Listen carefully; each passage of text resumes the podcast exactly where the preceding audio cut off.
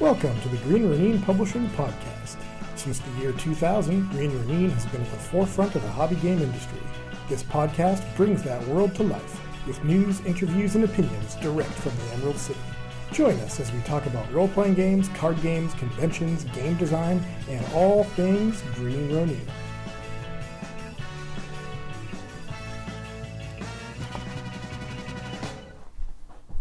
Hello and welcome to episode three of the Green Ronin podcast. This episode is being recorded on Sunday, September 16th, 2007, and I'm your host, Chris Pramas. I'm going to be bringing on a guest uh, in a little bit to talk about uh, goings on in the industries, but first I'm going to give us a little bit of Green Ronin news. Uh, as many of you know, we had a bunch of new products come out at Gen Con, and those have been winding their way through the distribution network and are showing up in stores now. The big news uh, this week, we finally saw the debut of the three new Freeport books.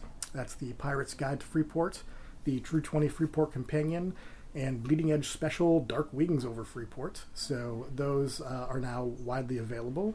In recent weeks, we've also released Hero High and A More Perfect Union for Mutants and Masterminds, and the long awaited True 20 Narrators Kit for True 20 Adventure Role Playing. So uh, all of those items are in stores now. You can also uh, buy them as PDFs on uh, our site or on any of the One Bookshelf sites.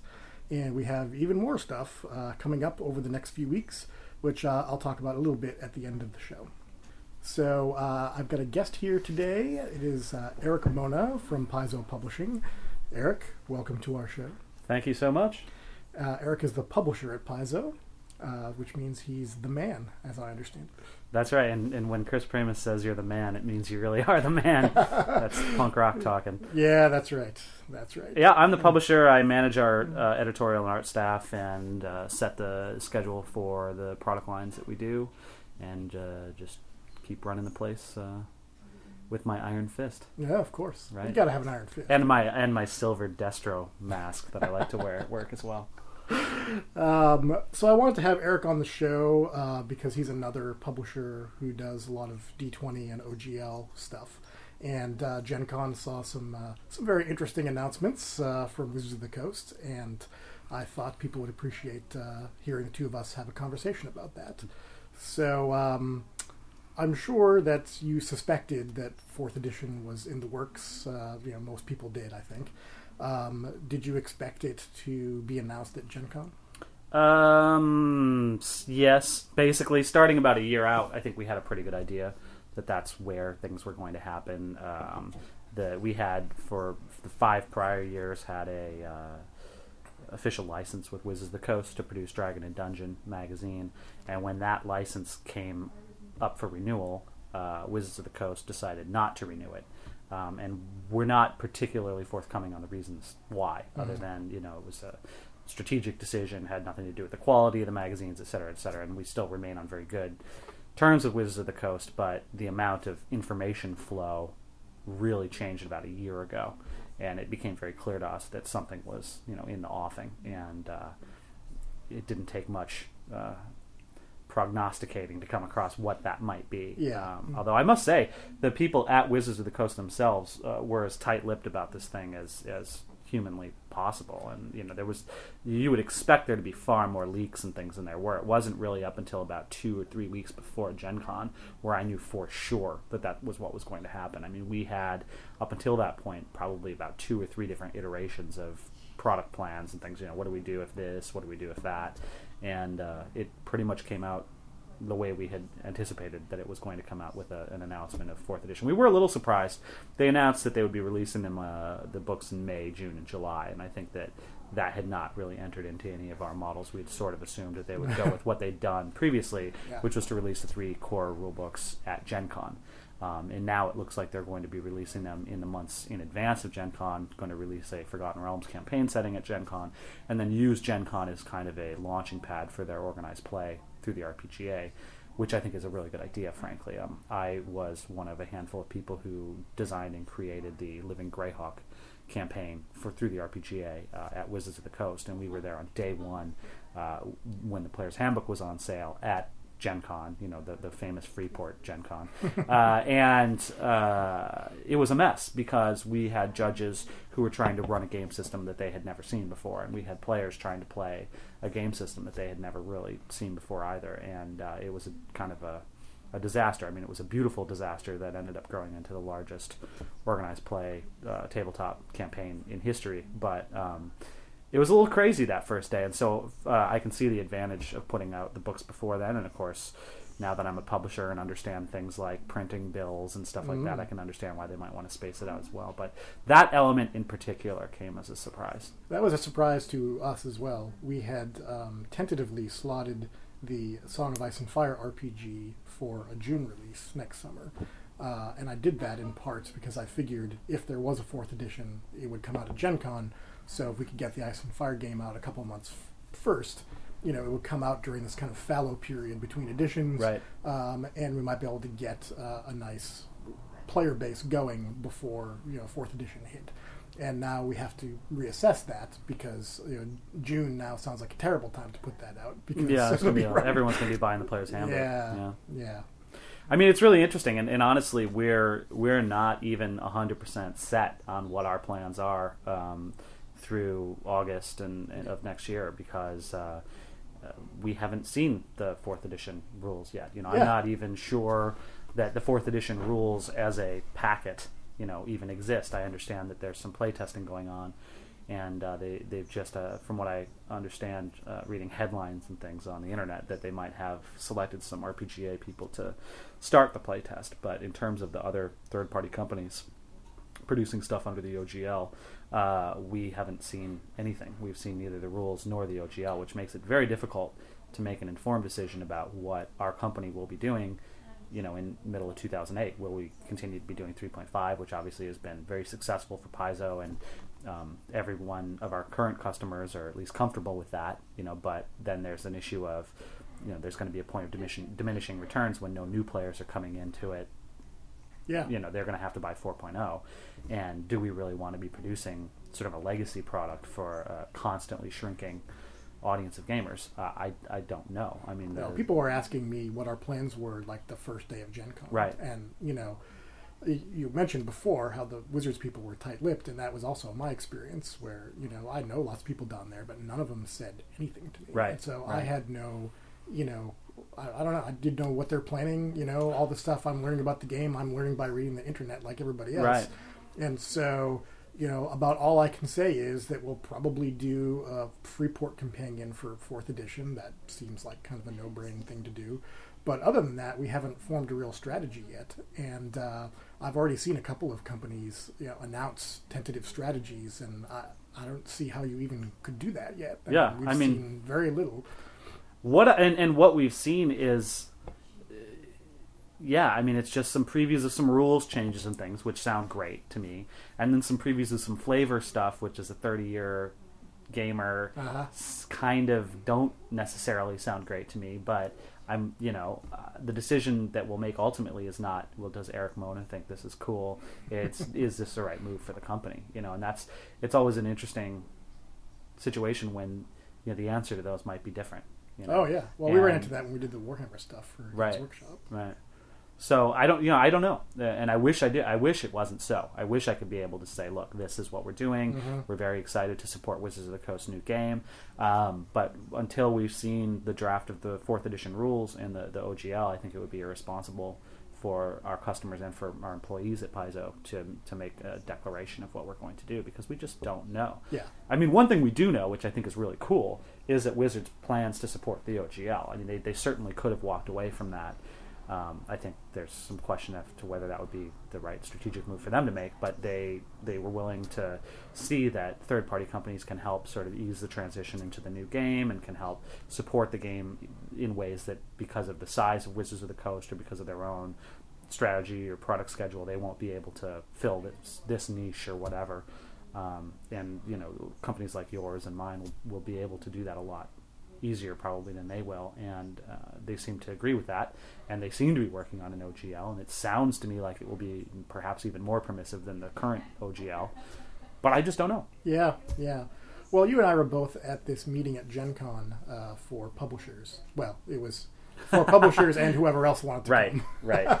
Um, and I had thought that was going to be the meeting where Wizards lets us know what is going on with the OGL and D20 for fourth edition. And we showed up to that meeting, and it turned out to be the Wizards solicits our opinion on what we maybe think should go on, Right. Because they haven't formulated their plan. Which I think, on the one hand, is really cool. Mm-hmm. You know, I mean, I think it's, I, I think we're seeing uh, Wizards. You know, obviously they're very focused on perfecting fourth edition. You know, Sure. that's got to take up more than a forty-hour week for just about everybody working on that project. I mean, both Chris, both you and I were at Wizards of the Coast when third edition Mm-hmm. was being created, and it was sort of this all-powerful project upon or before which everything else must bow you know? Yeah. and um, so obviously how third-party companies fit into the mix is not their first priority. So given that i was very pleased that they were solicitous of our feedback. Um, but you know on the other hand it's like wow you know they haven't really figured out fully what they want to do you know? And so um, i think all of us are just hoping that that they do kind of figure that out within the relatively near future so we can get going you know I, I, I don't know of very many D20, and I've talked to almost all of them. I don't know of very many D20 publishers who are like hoping fourth edition fails, or who, mm-hmm. who, you know, are looking at this as a great opportunity to kind of own the 3.5 space and let Wizards go off with 4.0 and you know screw them. It's not like that at all. At least not among the publishers I, that I've I want to. them to succeed because I want there to be a D&D game out there that I want to play.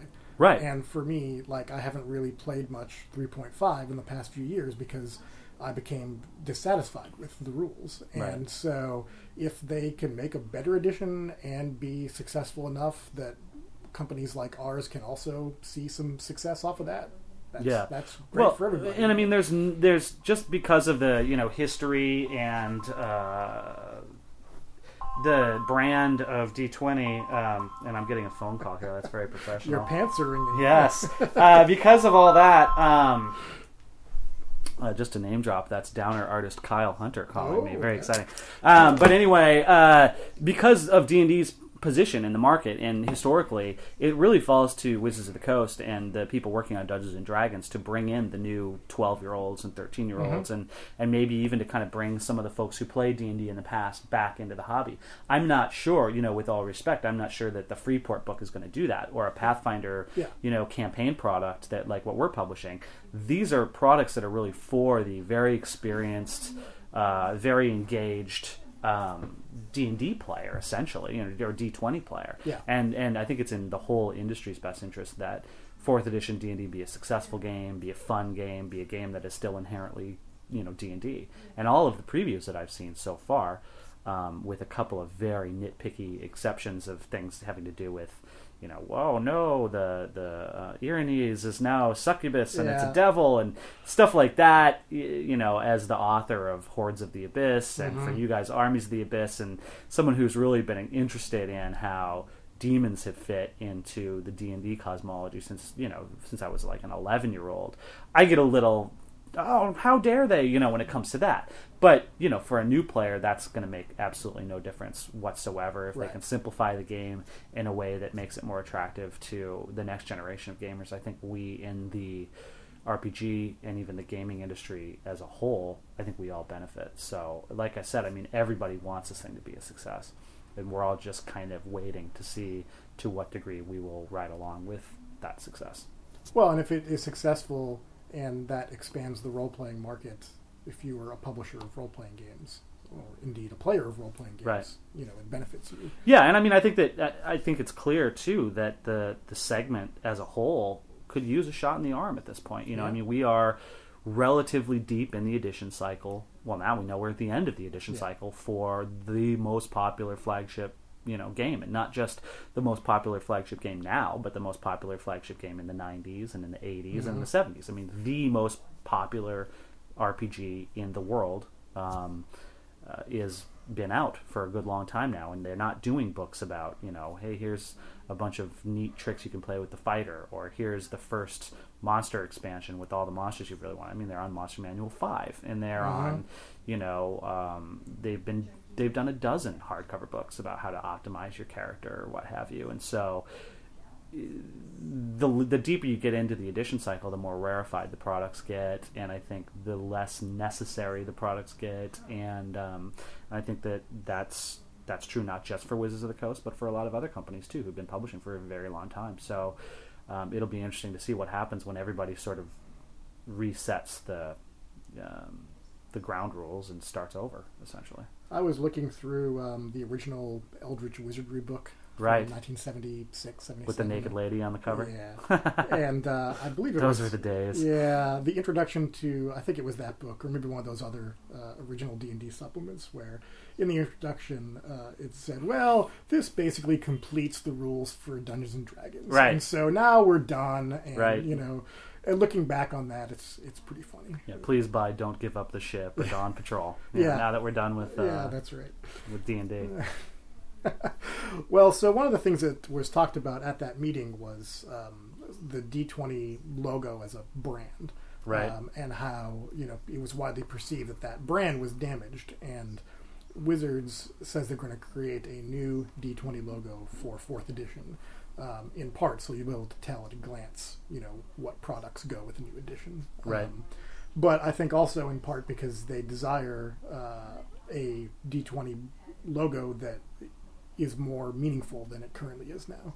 I've noticed that you guys have these new 32 page adventures that don't have the D20 logo on them at all. Right, the game mastery modules Yeah. is what we call them. That for for a long time while we were producing Dragon and Dungeon, uh, we uh, you know we're all gamers and we all have uh, different campaigns and different ideas, things that didn't fit sort of strictly within the Dragon and Dungeon magazine paradigm, and so we created a brand called Game Mastery that was meant to sell accessories essentially to gamers, and um, it didn't take long for us to realize, you know, hey, uh, a module or an adventure is really kind of an accessory for, for gamers too.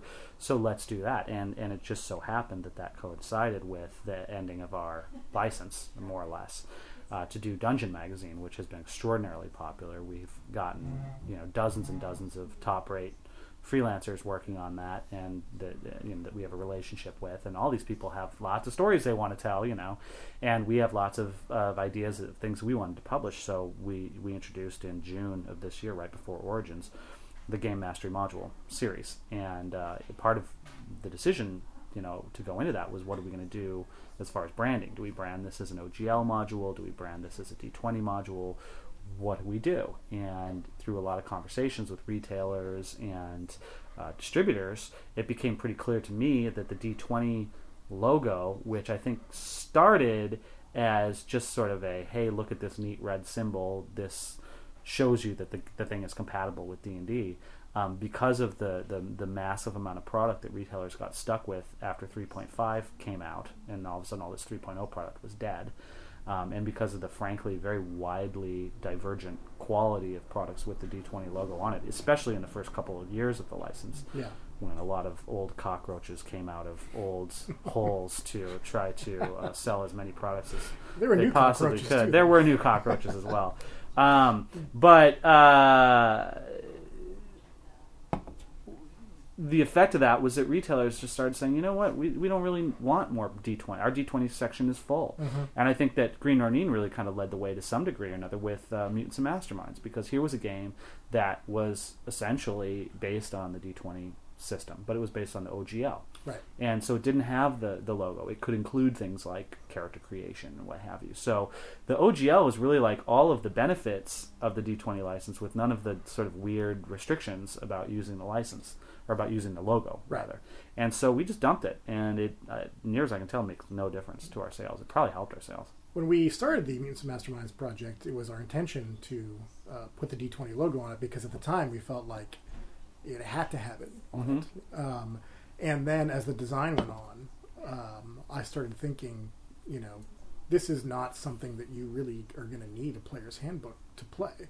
Right. So, you know, do we really need that bug? And, Right. you know, in retrospect, no, not at all. Yeah, certainly hasn't hurt the sales of Mutants and Masterminds. no, no, not at all. Although, of course, even you know, M&M is you know, we've developed as its own brand, as its own game system. Right. You know, it's pretty far from. from Well, yeah, even in D20 the beginning, you know, I mean, Yeah. what a lot of listeners probably don't know, but I uh, I was one of the editors on the first game, the Mutants and Masterminds game, and even from the very beginning, it was pretty clear that this was something altogether different. I mean, it was based on the OGL, Yeah. but it wouldn't even be that difficult, in my view, um, somewhere down the road for you guys to do a new edition of Mutants and Masterminds that takes all the stuff that was new and sort of uniquely Mutants and Masterminds and keeps that, but even jettisons some of the stuff that came from the OGL, and you'd have your own game. Yeah, yeah. So- Well, I mean, we basically, you know, we treat it like its own game, and um, you know, and in the wake of the fourth edition announcement, some people were saying, "Oh, is this going to affect mutants and masterminds?" Yeah. We said, "Well, no. I mean, whatever Wizards does to make D and D better at handling dungeon crawls, I mean, that's not going to uh, mean that we have to do a new edition of mutants Right, and masterminds right, right. away." I think it's interesting too because I think every time Steve and I in that first edition tried to make the game more like D and D, hmm I think it that was not always the best decision, you know. And Yeah. so going forward with the new edition that you guys have done, I know it's kind of gone even a little bit more in its own way, and I think that that's smart. You know, it's interesting. Like, what you know, does making the game have a lot of similarities to the the industry leader game D and D? You know, make it easier for people to sort of say, "Oh, I'll give this a try," and I think it probably did. So uh, I think with the game that we have that takes some more cues is True Twenty, and it's Mhm. something that's more easy for you know if you've come from D and D, True Twenty is easy to pick up. Right. But even that, I mean, you know, we're not considering doing a new edition of True Twenty right now. Right. Well, there's really, you know, you don't need to Right. essentially. Yeah. We'll see what fourth edition looks like. I mean, it could be very different, and uh, um, you know, just to bring it back to the first question, yeah, Yeah. I think we're all we're all eager to see fourth edition and see what what uh, what changes that will bring for the whole industry. Yes, I, I, I think that's fair to say.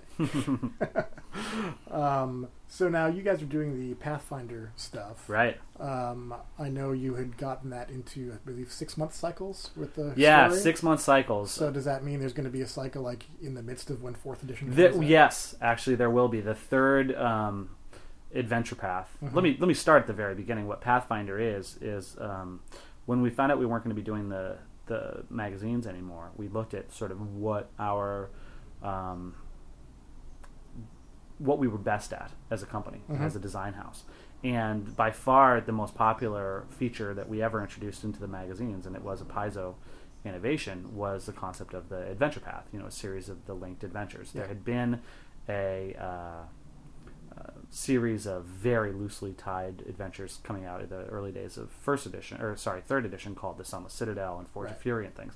But you have to work pretty hard to build connections between those adventures, and Yeah. even by the end, it's like, wait, so why do we play those two adventures? You know, so um, kind of basing it off of that idea and off of some of the ideas from first edition with the Queen of the Spiders and the Slave Lords adventures and things like that. We uh, we started with uh, adventure paths, and the first one was the Shackled City adventure path. Uh, the second one was Age of Worms adventure path, and then the third was Savage Tide adventure path, which is only just concluded. Um, all three of those appeared within the pages of Dungeon magazine, and they were by far the most popular things we ever did. Uh, it changed the way that people interacted with Dungeon magazine. It boosted the hell out of the subscriptions Yeah. of Dungeon Magazine and, and help the circulation of the magazine. But one observation that I made, at, at, I believe it was at Origins about three years ago, is we were nearing the end of this, the Shackled City, the very first adventure path. And unlike previous years, all kinds of people came up to the booth at Pi- the Paizo booth and wanted to tell us about oh such and such a thing happened. You'll never believe what happened in our Shackled City campaign, our Shackled City campaign, our Shackled City campaign, just again and again and again.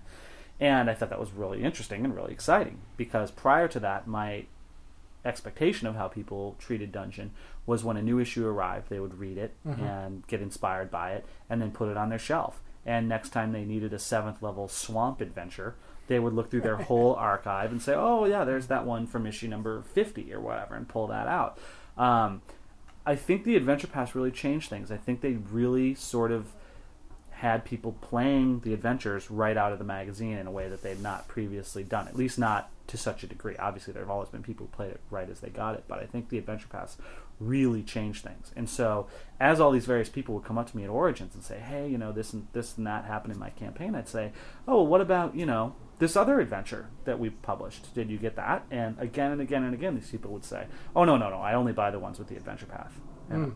And so, you know, I'm sitting there thinking, okay, So for Age of Worms now, what we're going to do is we're going to put in every issue. You know, I don't want to give people the option of waiting, you know, a few issues in a row. So, um, so starting with Age of Worms, we started doing them every month.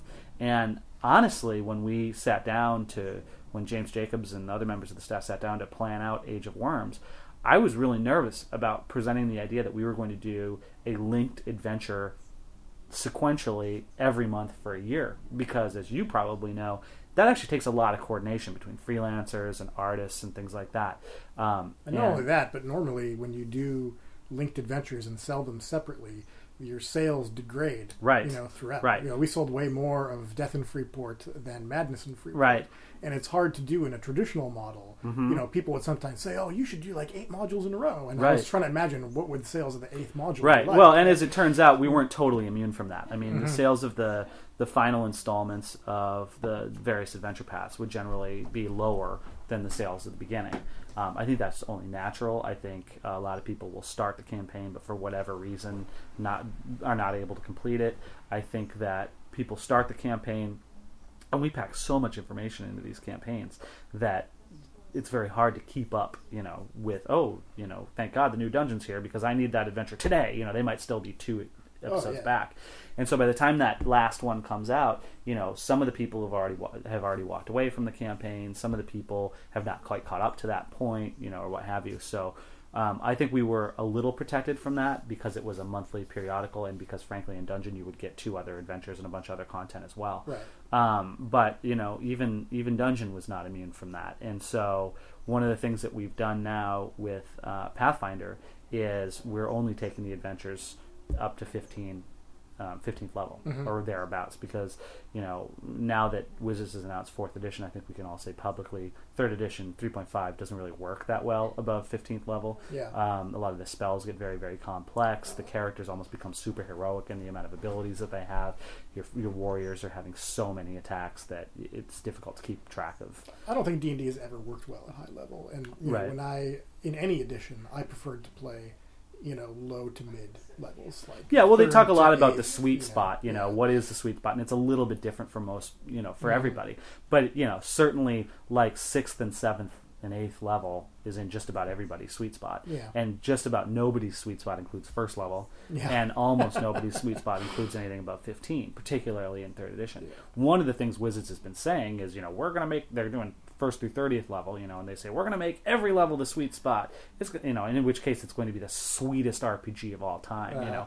So I, I'm eagerly awaiting what tricks they've got up their sleeves to make, the, so there's no sort of dead spots in the, in the rules. But in any event, there clearly are in 3.5, and Yeah. so the further you get into the higher levels, um, the tougher it is. And and frankly, the tougher it is to fit an adventure within the same number of pages as all of its predecessors, because the stat blocks just grow Oh, yeah. to be titanic. The amount of advice you need to give the DM to run a, a particularly complex encounter can get staggering uh, in its girth, and s- you could not publish a really good 20th level adventure, you know, in 32 pages. It's also possible that someone's weird combo character is going to break the adventure. Yeah, absolutely, absolutely. You, you know, you can plan.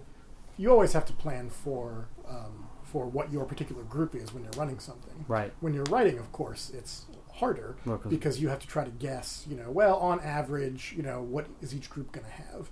And the more options there are on the table, then the harder Yeah. that gets. Yeah. And- So when we uh, when the magazines uh, came to an end, we said, "What you know? What are we good at? What do people like from Paizo?" And, Mhm. and the obvious answer was the adventure paths. And so we came up with an idea to do a monthly adventure path product, uh, and you know we're calling it a book because it's not doesn't feel like a magazine. It feels like a soft cover, full color book. Um, and we're not selling it on newsstands. We're selling it on the book stands, so we're not going to deal with a lot of the complexities of the magazine business Right. anymore, which is fine with me. and uh, we've been selling a lot of them through subscription models. Um, we allowed uh, existing subscribers of Dungeon and Dragon magazine to choose from four different options of you know. This was on day one when we announced that the magazines would come to an end. We said, "Here's well, you know." Here's all this money you've given us. Here's four things you can do with it. You can uh, just get a refund, you know, straight up. We'll send you a check. You can buy some stuff on Paizo.com, which is one of the leading internet uh, hobby retail stores online. um, at a significant discount as a way of saying thanks for being a subscriber. Um, you could just flop out or trade out one for one uh, back issues. So if you want to shore up your back issue collection, maybe you know now that there is an endpoint in printed Dungeon and Dragon magazines, it becomes a little bit more reasonable to say I'm going to collect them all. You Mm. know, so instead of future issues, you could trade those in for back issues that you might want to complete your collection, or you could trade it in for a, very reasonable swap uh, for Pathfinder issues. So we've got an enormous number of uh, people who have decided to give us a try and see what Pathfinder's like. Uh, the first uh, volume came out at this year's Gen Con and uh, was very, very, very popular. Uh, it was sold more than we had expected. We had a special limited edition cover as well, just for Gen Con, and people seemed really excited about that. Um, but yeah, uh, it's so that'll be in six six month installments.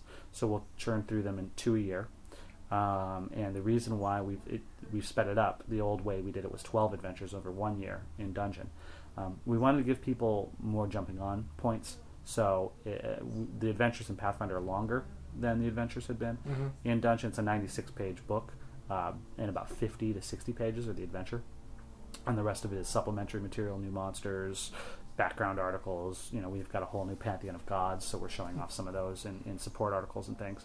Um, and yeah, in uh, February we'll launch a new adventure path, and uh, that will go up through July, Mm. and then in August we'll launch a new adventure path. So while the the 4.0 books are coming out, people will be concluding the second adventure path, which is called Curse of the Crimson Throne, and it's uh, going to be really awesome and really interesting. It's uh, a little bit more sort of city based than the first adventure path, which is called Rise of the Rune Lords, um, and uh, we're hoping that uh, people use Curse of the Crimson Throne as kind of the the great hurrah for 3.5, and Mm. that that's their their final adventure. Well, the last few issues will give you some interesting data points. Yeah, I mean it's going to be interesting to see, you know. And then of course, again, I have to say we haven't seen fourth edition. Yeah. You know, I suppose there is a chance that the third adventure path will be 3.5 as well. You Mhm. know, uh, I kind of hope not. You know, I think we're all hoping that maybe that fourth edition will be something we will a want to uh, support, and then b be able to support in the manner that we want to support it. And if that happens, then you know it's it's likely uh, that the third adventure path launching in August at the Gen Con, um, where you'll finally have all three of your core rule books, Yeah. you'll be able to go right into the new campaign. I mean, one thing that's absolutely certain: every D and D player who wishes to maintain, you know, being an active D and D player is going to be looking for a new campaign Mhm. around August of next year, and we're more than happy to provide that. Yes.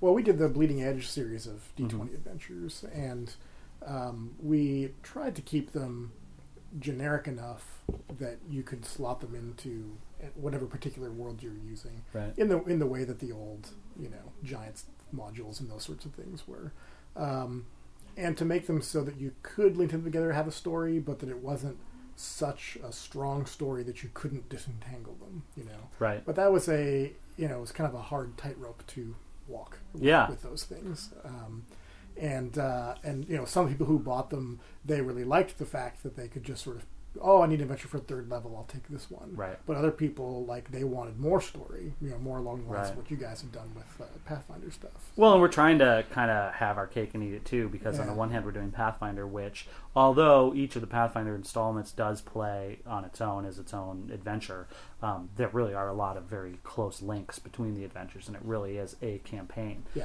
Whereas the game mastery modules, which we'll continue to produce uh, at a rate of one a month, um, those are jump all over the place. Mhm. They, you know, they're different levels, they're different subject matter. Um, they're really like the non-adventure path adventures in Dungeon. You're not Right. ever really sure what you're going to get, um, and there's a sort of excitement about that because it could be anything. You know, I mean, we we are also using it as an opportunity to jump around the map of the world that we're using as a background for all this stuff. Now, uh, like you guys, we're trying to make the stuff as adaptable as humanly possible. So, Mhm. you know, the the assumptions that we we make going into Pathfinder or into a game mastery module are the same fundamental assumptions that we made with Dungeon, which is that we can assume that people have the player's handbook, the Dungeon Master's Guide, and the Monster Manual. Anything beyond that, we need to kind of explain, Right. you know, what the additional rules are. And so um, we have placed all this stuff into uh, a world which is called uh, Golarion, and we will be developing that, you know, later. Uh, but right now, it's kind of just a rough map, and so we at Paizo know, okay, well, there's sort of Viking type guys up here, and there's jungle type stuff down here, and there's a crazy country in the thrall of a reign of terror kind of revolution thing going on here. And you know we've got all these other sort of areas that we figure a lot of DMs might be interested in. And then with Pathfinder all of the events take place in this kingdom called Varisia and you get a lot of detail about that area mm-hmm. but with the little adventures the game mastery modules we jump all around you know I mean one of the next ones that we're sending to the printer takes place in kind of a fantasy Egypt kind of a place with pyramids and all that that's very very different than the style that we're doing in Pathfinder, and I wouldn't want to lock our thousands of Pathfinder customers into an Egyptian style campaign because Right. that's a little bit more of a niche. But Although um, if you want an Egyptian style campaign, you should get you would you could get Hamunaptra That's correct. uh, from Adventures. Green Ronin Yes. Publishing. Be a good, uh, a good match with that module. It would be. It would be an excellent match with that module, and you know, um, it re, you know it remains to be seen what kind of audience there. I mean, you, you probably have a better idea than I do. What kind of audience there is for people who want that kind of fantasy Egypt thing.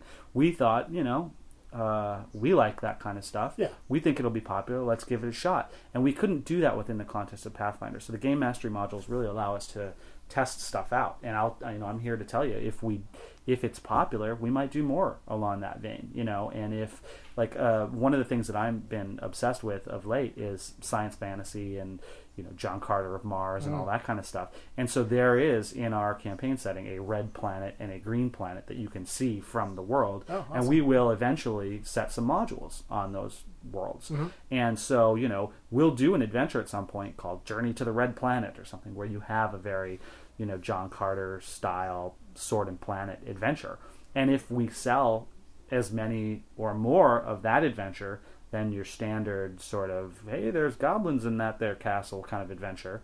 We'll do more. We might even do a source book or what have you you know? So we're using the uh, game mastery modules as kind of a test uh, for a lot of sort of off the wall ideas that we have within the context of fantasy and ogl gaming Whereas the Pathfinder stuff is going to develop one area. yeah, yeah. I mean that's that, and we know the whole thing from you know from the, the, the date that we send the the first module request to the first freelancer. We know what happens in the sixth adventure. Right. You know, we've got long multi-page outlines for every single installment, and uh, it's almost like a big, huge project.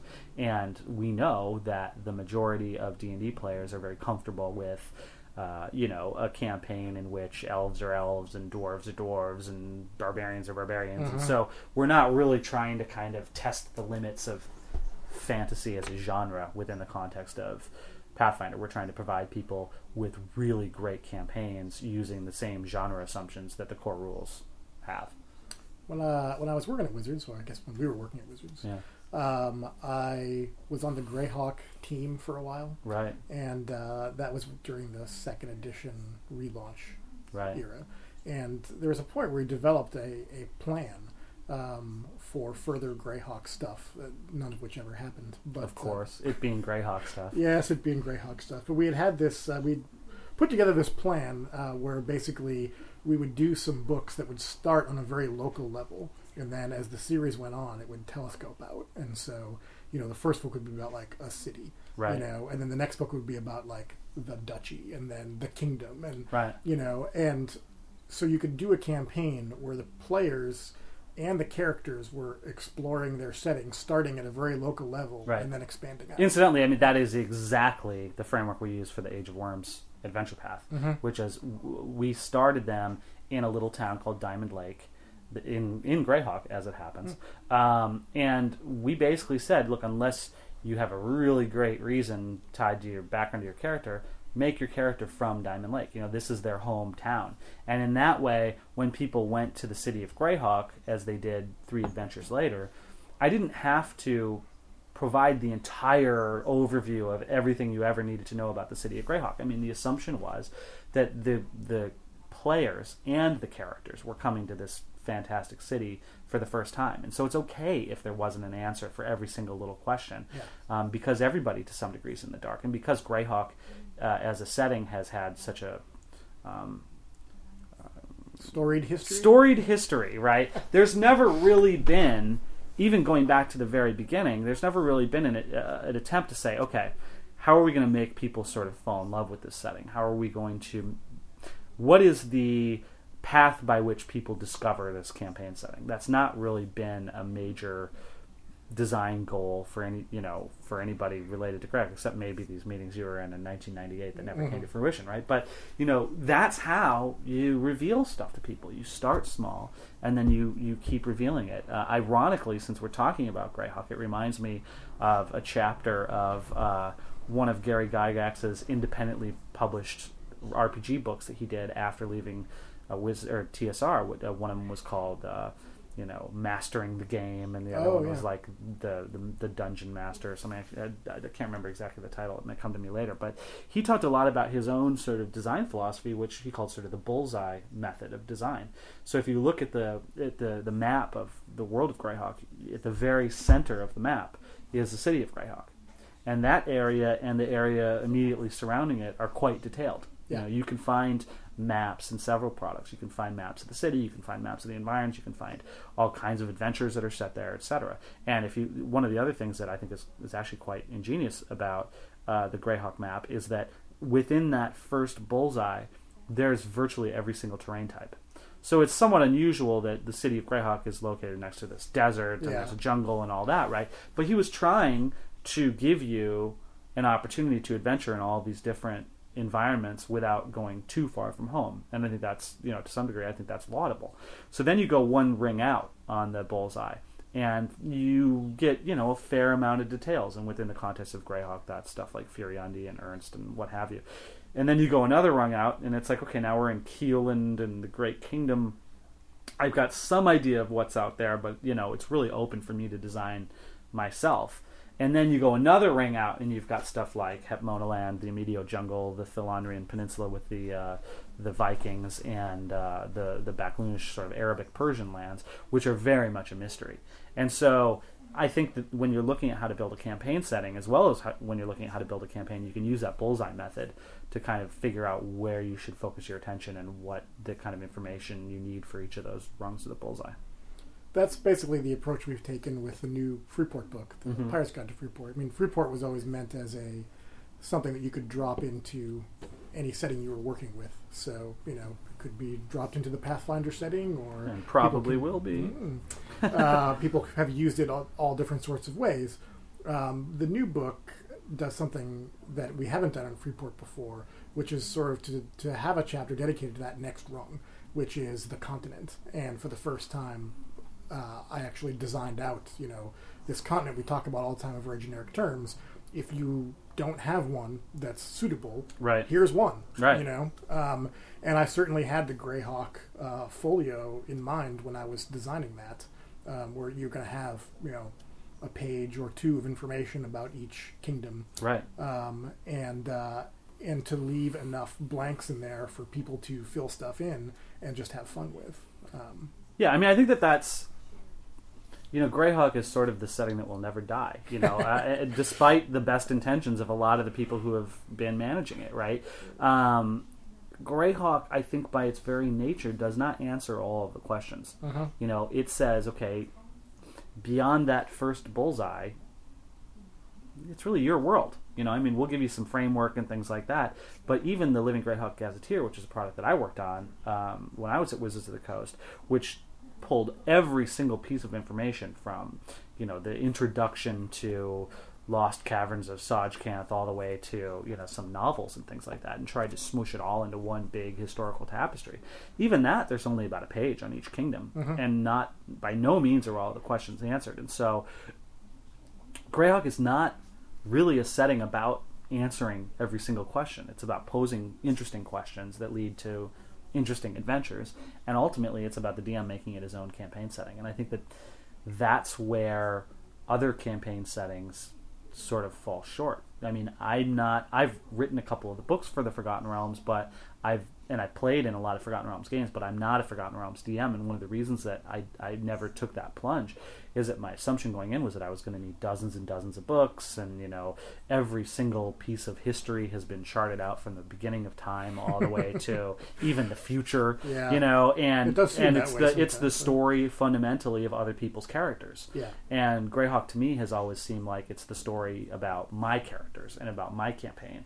And I'm sure there's you know th- uh, thousands of Forgotten Realms fans out there going, "No, that Mona's an idiot," you know, and burning their copies of Faiths and Pantheons or whatever. But uh, but that's you know that's not. I'm not the only guy with that assumption. There's a lot of people with that assumption. Which is interesting because Greyhawk has its own characters like Otiluke and Nystul and so on that Right. came out of Gygax's early campaign. right. But you never got the feeling that, you know, well, if I don't need to take this adventure because, you know, right. Tenser's going to show up. I mean, and, and, and with very, very few exceptions, and Tenser being one of them, actually, um, almost all those characters are not good guys. They're Mhm. neutral. I mean, the, the the the main group of Greyhawk is the Circle of Eight. You know, these wizards, Mordenkainen and Bigby and all those people. They're not really your friends. You know, they're not. They might be helping some evil dude. You know, to keep the balance or whatever Yeah. they think their idea of neutrality is. And I like that a lot. You know, the oh, who's the hero of the Greyhawk campaign? You know, of the established NPCs. Well, is it Mordenkainen? Well, sure, but is Mordenkainen a hero or is he kind of a megalomaniacal wizard who thinks he understands what is balance and is going to sort of tip the scales in various uh, different geopolitical events to get his way? You know, um, that doesn't. That's not really a good guy. You know, and that's good because the good guys are you. Yeah. The the the, the players are the good guys. and in fact, you probably don't want to arouse their interest, right? Right. I mean, yeah, and that's the idea. You know, it's like, oh, hey, uh, Elminster's here at the party. Oh, awesome. You know, we're in for for a bunch of uh, awesome, great, f- weird food and a bunch of sex stories. You know, Uh, oh, Mordenkainen's here. Oh, crap. You know, what did I do wrong? Yeah. Uh, well, I tell you what. What drew me into Greyhawk way back when was actually those maps, the, the Uh-huh. Poster maps that came with the folio. That uh, I think it was Darlene did those. Yeah, Darlene. were awesome. Yeah. And uh, in fact, many many years later, there was this Italian company that was making miniaturized versions of I old know. first edition product, and I bought the the Greyhawk box set miniature version. Because I was like, oh, if it has those maps, but you know, like Right. three inches And it tall, does. awesome, yeah, and it does, and, and it has little books and everything. I Yeah. love those things, um, and I, I have one on my desk at work, uh, the Greyhawk box set. And it's funny because there were several times when, because of something to do with Dungeon or Dragon, where I would want to, oh, you know, what's the capital of this country? Well, I pretty much have those memorized, but you know, what what's the river named that goes through this this this country? I can just whip that thing out, unfold it like a brochure, Yeah. you know, and it's right there. I don't need to dig through my old boxes and stuff. So yeah, I, I, had that thing too, and I, I loved it. So right now, um, I am working with uh, Jason Bulmahn, our lead designer uh, at Paizo, on the Pathfinder Chronicles campaign setting, um, which will first debut in a book called um, Pathfinder Chronicles Gazetteer in uh, Ja- January of next year. And it's a rules light, you know, book that uh, ought to be able to bridge the editions fairly well. But it gives an overview in 64 pages of the whole campaign setting. So again, that's you know three, four paragraphs of country. We're not talking about an encyclopedia here, but we are talking about providing a broad strokes overview of a couple of continents that people can use in their own campaigns, and that we will be using for Pathfinder and for game mastery modules. And you know, I'm taking a lot of inspiration, obviously, from the campaign settings that I have experience with in the past, and Greyhawk's one of them. So it's fun to kind of take some key thematic elements, you know, from Greyhawk and work them into this, but then also make it something that's wholly unique and that it's its own beast. So, um, creating campaigns is fun. It is fun, actually. When I sat down to, to do that chapter in the Freeport book, where it was like, "Well, what's the continent going to be like?" Right. You know, um, it was uh, it was probably the most entertaining stuff I had done. Yeah, yeah, it is. It is. It's it's a hell of a lot more fun than paying contracts and all that. Kind of stuff. and doing that Freeport book um, systemless the way that we did it, you know, was like when we were doing the design of the book, we just didn't have to worry about the mechanic stuff right away. Right. It's like, well, let's just make a cool setting. Right, which is interesting because a lot of times you'll, you'll be, oh, and it'd be so cool if this could happen. And then it's like, Mhm. wait, but it can't be that way because the rules don't Yeah. quite work in that way. It must have been pretty liberating to say, you know what, screw the rules. This is a setting for a bunch of different camp, a bunch of different rule sets. We'll deal with that in the companion books or what have you. Yes, the companion books. Yeah, Yeah. well, certainly the first day of Gen Con this year, when the Pirates Guide to Freeport was finally going to debut, um, and then the same day they announced fourth edition. It's like, wow, I really feel like I made the right choice with this book. Yeah. If I was debuting this today as a 3.5 book, I would swallow a shotgun. right, right, right. Well, it's funny, you know, we up until Gen Con, uh, in some of the Pathfinder promotion thing. I mean, as a lot of the listeners probably know, when the it was announced publicly that the magazines were going to be going away in printed form, there was a fair amount of gnashing of teeth, you know, among the, there was the audience backlash, yeah. and people were were um, quite frustrated and quite upset. And and at the same time, we debuted Pathfinder, which people were really really excited about.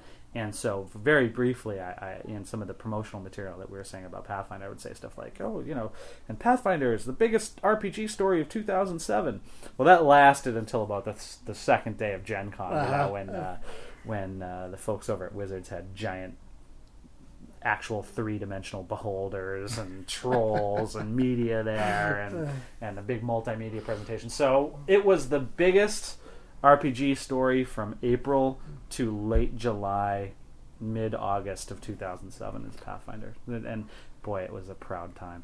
Well, but you know, you probably got a lot of attention during that. We did actually. so- I mean, we're thrilled with it. People people have been very supportive, and, and now that the first volume is out, uh, there are, it's it's unusual to think, but it's also really great to think that there are people playing, you know, the Rise of the Rune Lords adventure path right now. You know, somewhere out there, people are playing this thing that we've Yeah. been working on so hard for about a year now, um, and, and and the ball is well and truly rolling, and uh, it's very exciting.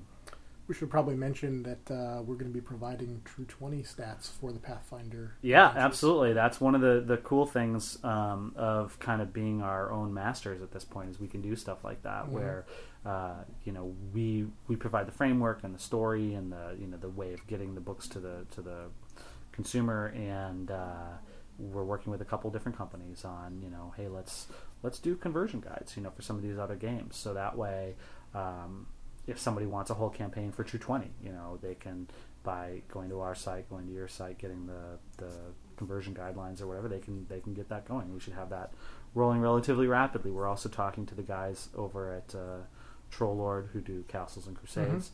Uh, there's there's a growing fan base, you know, of that, and those guys, in many ways, their sort of first edition sympathies match up very similar to my own Yeah. and to James Jacobs, the editor in chief of, of Pathfinder. So here we're doing uh, uh, uh, essentially a you know D and D campaign that hits a lot of the classic touchstones. Um, it's unfortunate that other people who feel the same way about those classic touchstones, maybe they just don't love 3.5. Yeah. You know, they they've got their own game. We want to give them an opportunity to jump on board too. So it's well, it's nice for us because the I mean, sort of the nature of True Twenty is that it's good for many genres. And Right. So if we do an adventure that's just you know it's just fantasy, that immediately is going to cut off you know a substantial segment of people who are currently playing True Twenty Right. who are using it for sci-fi or modern day games or whatever.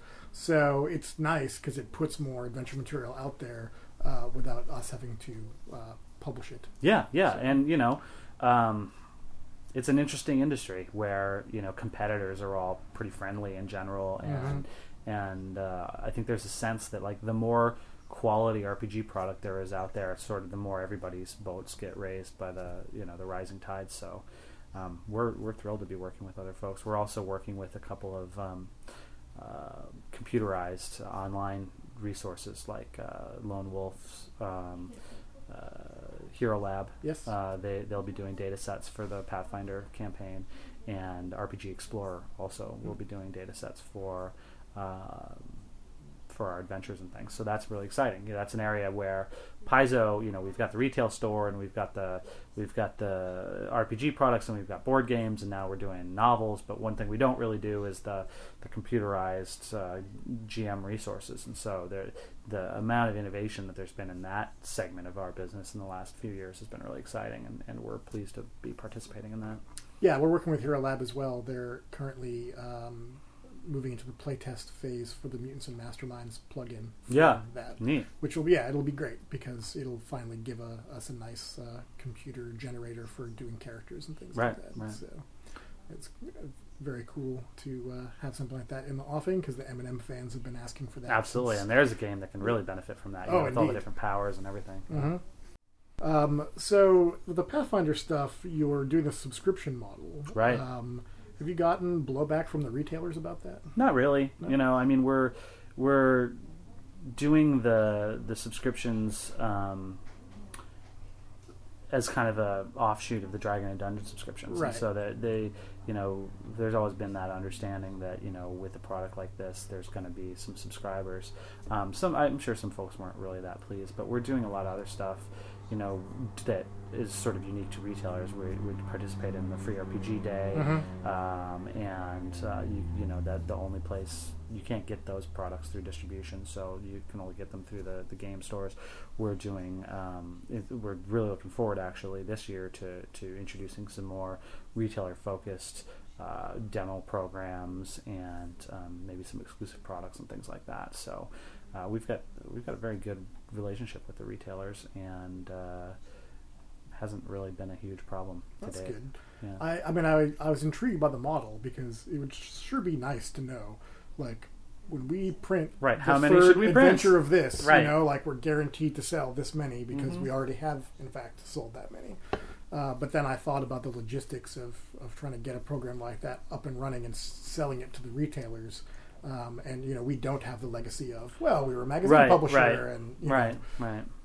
Well, yeah, and, and as, as far as the you know the back end, a lot of that stuff was in place with the magazines, and so it was a much easier transition for us than if we had just said, "Oh, you know, how do we do this from scratch?" Now we did do some of it, some of the programming stuff from scratch, and um, that was uh, an interesting struggle that we were working on until the very day that we announced it. But um, but yeah, um, we you know we sell a, num- a large number of our products through the retail chain. We have what I like to think is a really good relationship with retailers. You know, we we always try to say you know you can get this at your local game store, Yeah. that kind of stuff. It's obviously the retail chain um, is probably the most important thing for the industry. If there's no retailers, there's really no way for a hobbyist to go from you know sort of the the product like Dungeons and Dragons or Warhammer or something that gets them in to the industry as a whole.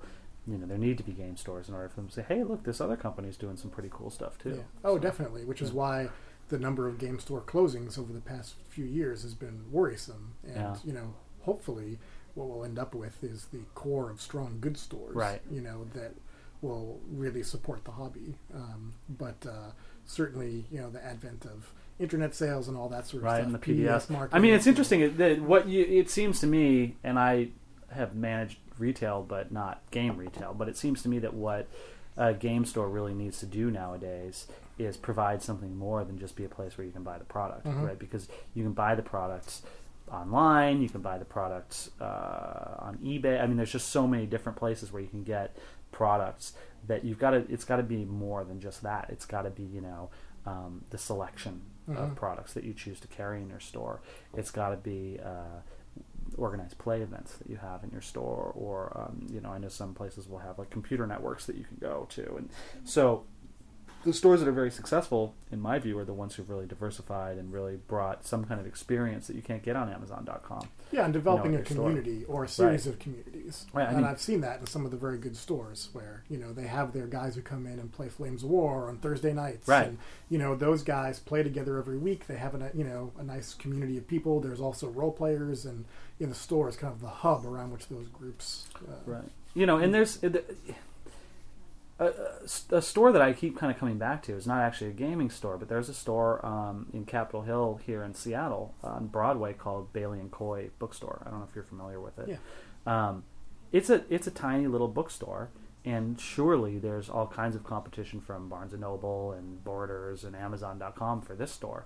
But every time I'm in that neighborhood, I go to that store because it's such a well edited bookstore. You Mhm. know, the, the the owners have put out all the right books, you know, on the tables and things, and I can go into that store and just be sort of lost for an hour just looking at all the various books. But I might go into a Borders and want to get the hell out of there. Twenty minutes later, because there's just too much. Yeah. You know, and, and the internet is obviously there's just too much. And so I think that, you know, a store that really sort of carefully looks at what is my audience going to want, what are some new products that they don't know they want yet, but I, because I know them very well, I know they will.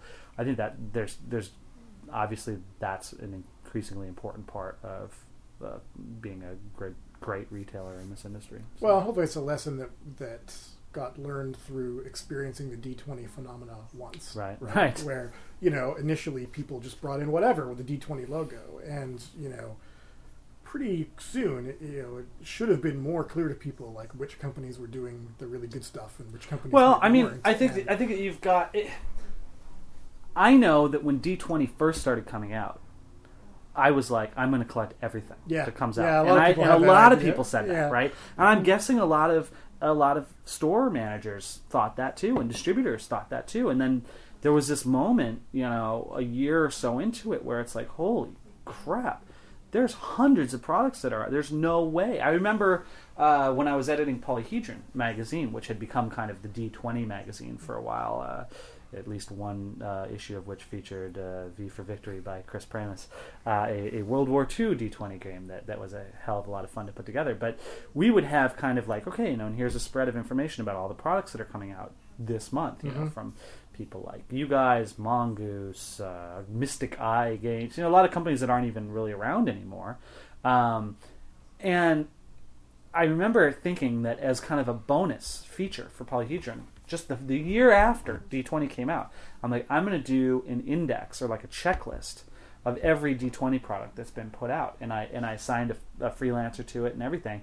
And he came back to me a couple of months later and said, "This is impossible. There's too many products." Yeah. And so I think all of us, you know, not just retailers or distributors, but gamers, just got sort of overexcited about this huge abundance of products that came out. And you would see in many cases, you know, a really cool cover and you'd say, "Oh, well, that's cool." And then you'd buy it and get it home and realize that it was crap. Or you would see, "Oh, well, such and such a name. This person used to run a very successful, you know, uh, RPG company that I would buy from."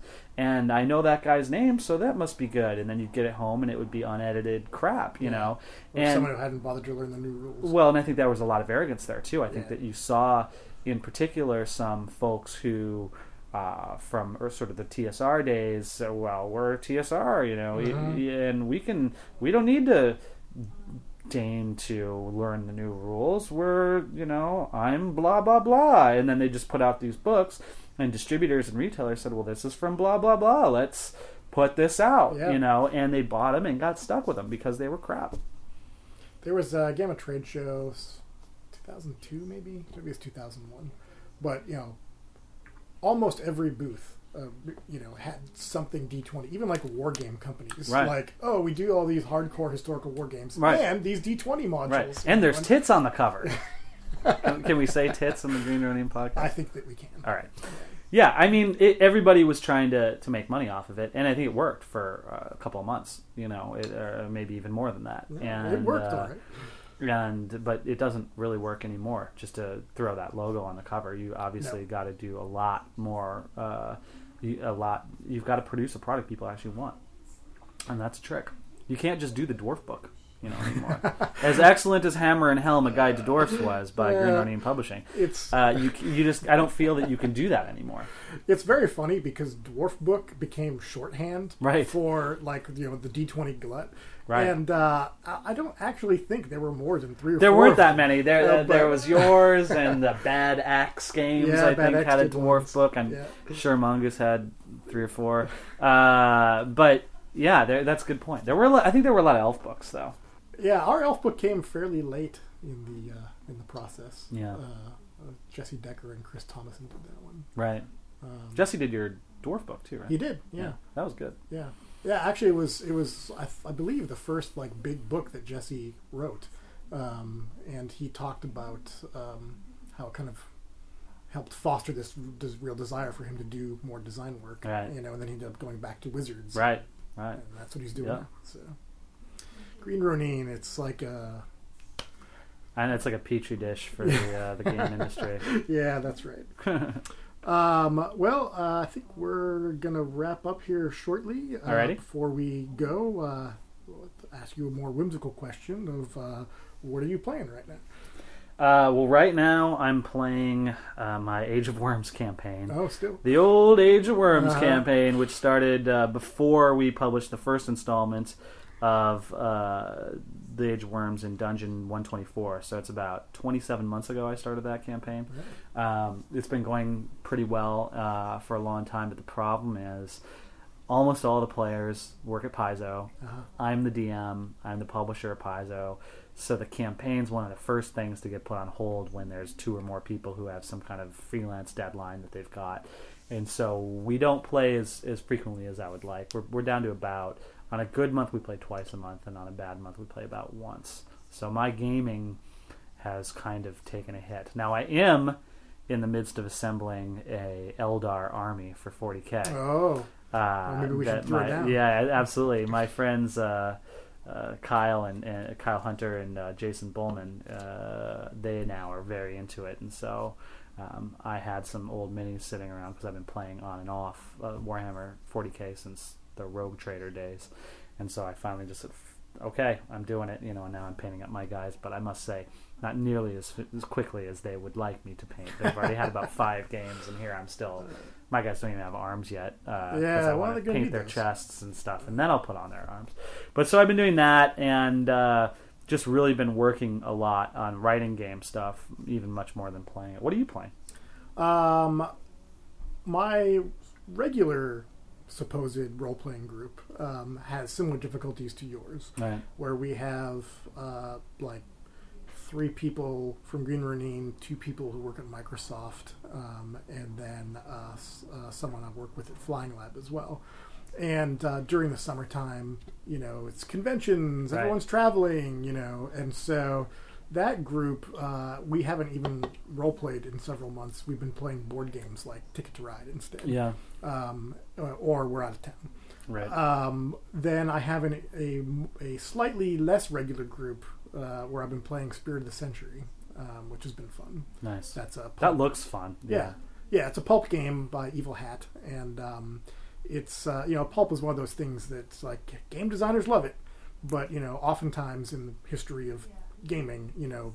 People do a pulp game because they love it, and then it doesn't sell. Right. Um, but seemingly, Spirit Century is doing quite well, so good on Evil What Hat. about Hollow Earth Expeditions? Have you seen that? I have not. I've been meaning to pick it up. It's by It looks Seattle really company. cool. It looks really cool. The art is awesome, and the you know I've been reading a lot of pulps lately. Mhm. You know, um, and I hope it's not just something game designers like, but I, I think it might, maybe it is. Historically So speaking, we'll see if my Planet Stories line of pulp reprint novels are still around in a year, and that'll be the ultimate test. But, uh, but yeah, that game really made me excited to kind of kill some Nazis and fight some dinosaurs. Awesome. Yeah, and then on Thursday nights, uh, get together with uh, with Rick Ockberger, who used to work with us at Wizards, Mm-hmm. uh, works at Pokemon these days, and uh, I guess working at Pokemon, he really feels the need to get in his wargaming. So, Right. so uh, we've been playing stuff like uh, Battle Lore um, and uh, Lord of the Rings miniatures game we played about a month ago. Um, You playing a lot of World of Warcraft these days? no, Not me neither. no. I mean, honestly, I mean, apart from everything else, I just don't have time. That's my main Yeah. thing. I'm I'm relatively certain. Not you know seeing the uh, the other game designers who are all into that game like rock stars are into cocaine. You know, uh, I'm relatively certain that that, that game is awesome and fun and would just completely destroy my life. So I'm staying away from from that. I do play uh, some Guitar Hero and some Mm. uh, some Rainbow Six Vegas on the Xbox 360 from time to time. But uh, I uh, I finally acquired a copy of Call of Duty 3. Oh, good. So I've been playing that. And, uh, the other one that's good is Bioshock. oh, I've heard good things Yeah. about Bioshock. Just won that one last week, so that's fun. In fact, I believe the last time I was online playing Call of Duty 3, Xbox told me that you were playing Bioshock. Oh yes, well, Xbox knows more about my gaming than I do. Uh, yeah, that's right. Um, uh, yeah, well, I mean, it's always nice to actually play games because it's very easy, you know, once you get into the game industry, to always be like, oh, well, I should be proofing or you Right. know, I should be writing, and you Right. know, I don't have time to game. It's like, well, this is why I got into this. I know, first I know. It's every once in a while you need to look around and say, you know, I'm not gaming enough. yeah, I remember coming to uh, to Wizards in '99, and a lot of the a lot of the folks who kind of had come out of Wizards, you know, R and D or, or uh, their um, customer service or organized play or whatever. Those guys were very actively engaged in playing, but sort of some of the the real old guard TSR guys who were still there, you know. Mm-hmm. Um, one of them even told me, "Ah, "I haven't played D and D for ten years," you know, and I was thinking, "What the hell are you doing here?" you Yeah. know? Yeah. So I never want to be that guy. I never want to be the guy whose sole role playing game is or sole role playing character is publisher of a role playing company, you know, and who never plays. Oh, I do actually also play uh, Call of Cthulhu every once in a while. Oh, James on. Jacobs runs a Call of Cthulhu game. We're doing a old adventure called Shadows over Yog Sothoth or Shadows of Yog Sothoth, I think it's called. Um, and unfortunately, my character just absolutely bit it last time we played. So I had to go through this whole thing where I was actually pissed about dying. You know, because I usually play. I'm a DM. I usually run the games. Yeah. And so I'm like, who the hell are you to kill my character? You know. And then I had to sort of sit back and go, Erik, you idiot. You know, this is Call of Cthulhu. Exactly. The whole point is to die. And so once I kind of figured out how to still play and have a lot of the knowledge that my character had acquired, then I was okay. But I was like the guy who was taking notes, you know. I was like Uh-huh. dutifully. I had all the handouts in a folder, you know. I had a, I printed out a picture of my guy's car from the internet. You know, I was really into it. And then one unfair moon gun in the hands of a lizard folk or serpent man killed me dead, and I was pissed. Well, with Cthulhu, you got to be ready to, to die or go crazy. I know, and I just wasn't ready. You know, I have to admit it. I just was not ready. It was sad. And then, and then it just like a light. I came up with a new character concept, Mhm. and I was just like, boom. All right, I'm good. I'm ready Mhm. to play again. And and but we haven't played yet, unfortunately. Yeah, I'm hoping the uh, the Tuesday night group. You know, now that convention season's over, um, I don't have to go to um, Fort Wayne this year for the Alliance Open House because our sales guy is going to do it, and so I don't have any any trips that I need to worry about. Right. Um, and uh, Rob Schwalb has been working on the Song of Ice and Fire RPG rules, and uh, they're approaching uh, play testable state. So we'll probably start a campaign of that. Cool. Yeah, it should be cool because I love those books. It'd Yeah. be a good time. That's probably also a game where dying won't be that hard. Yeah, you'll probably die pretty easy in that. Uh, oh, you've got a very sympathetic character there. So, Right. Smoosh. Yeah, yeah. So that should be fun. Right. Well, all right. Uh, thanks for coming on the show, Well, hey, it's always a pleasure, and uh, good luck with all your ventures. and also to you. Thank you.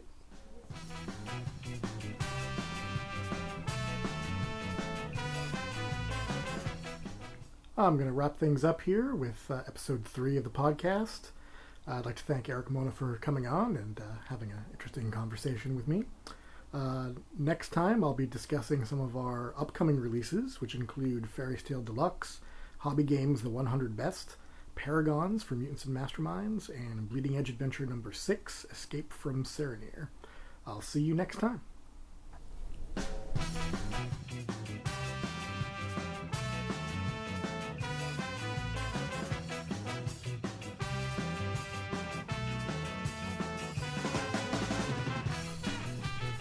This podcast is copyright 2007 Green Ronin Publishing.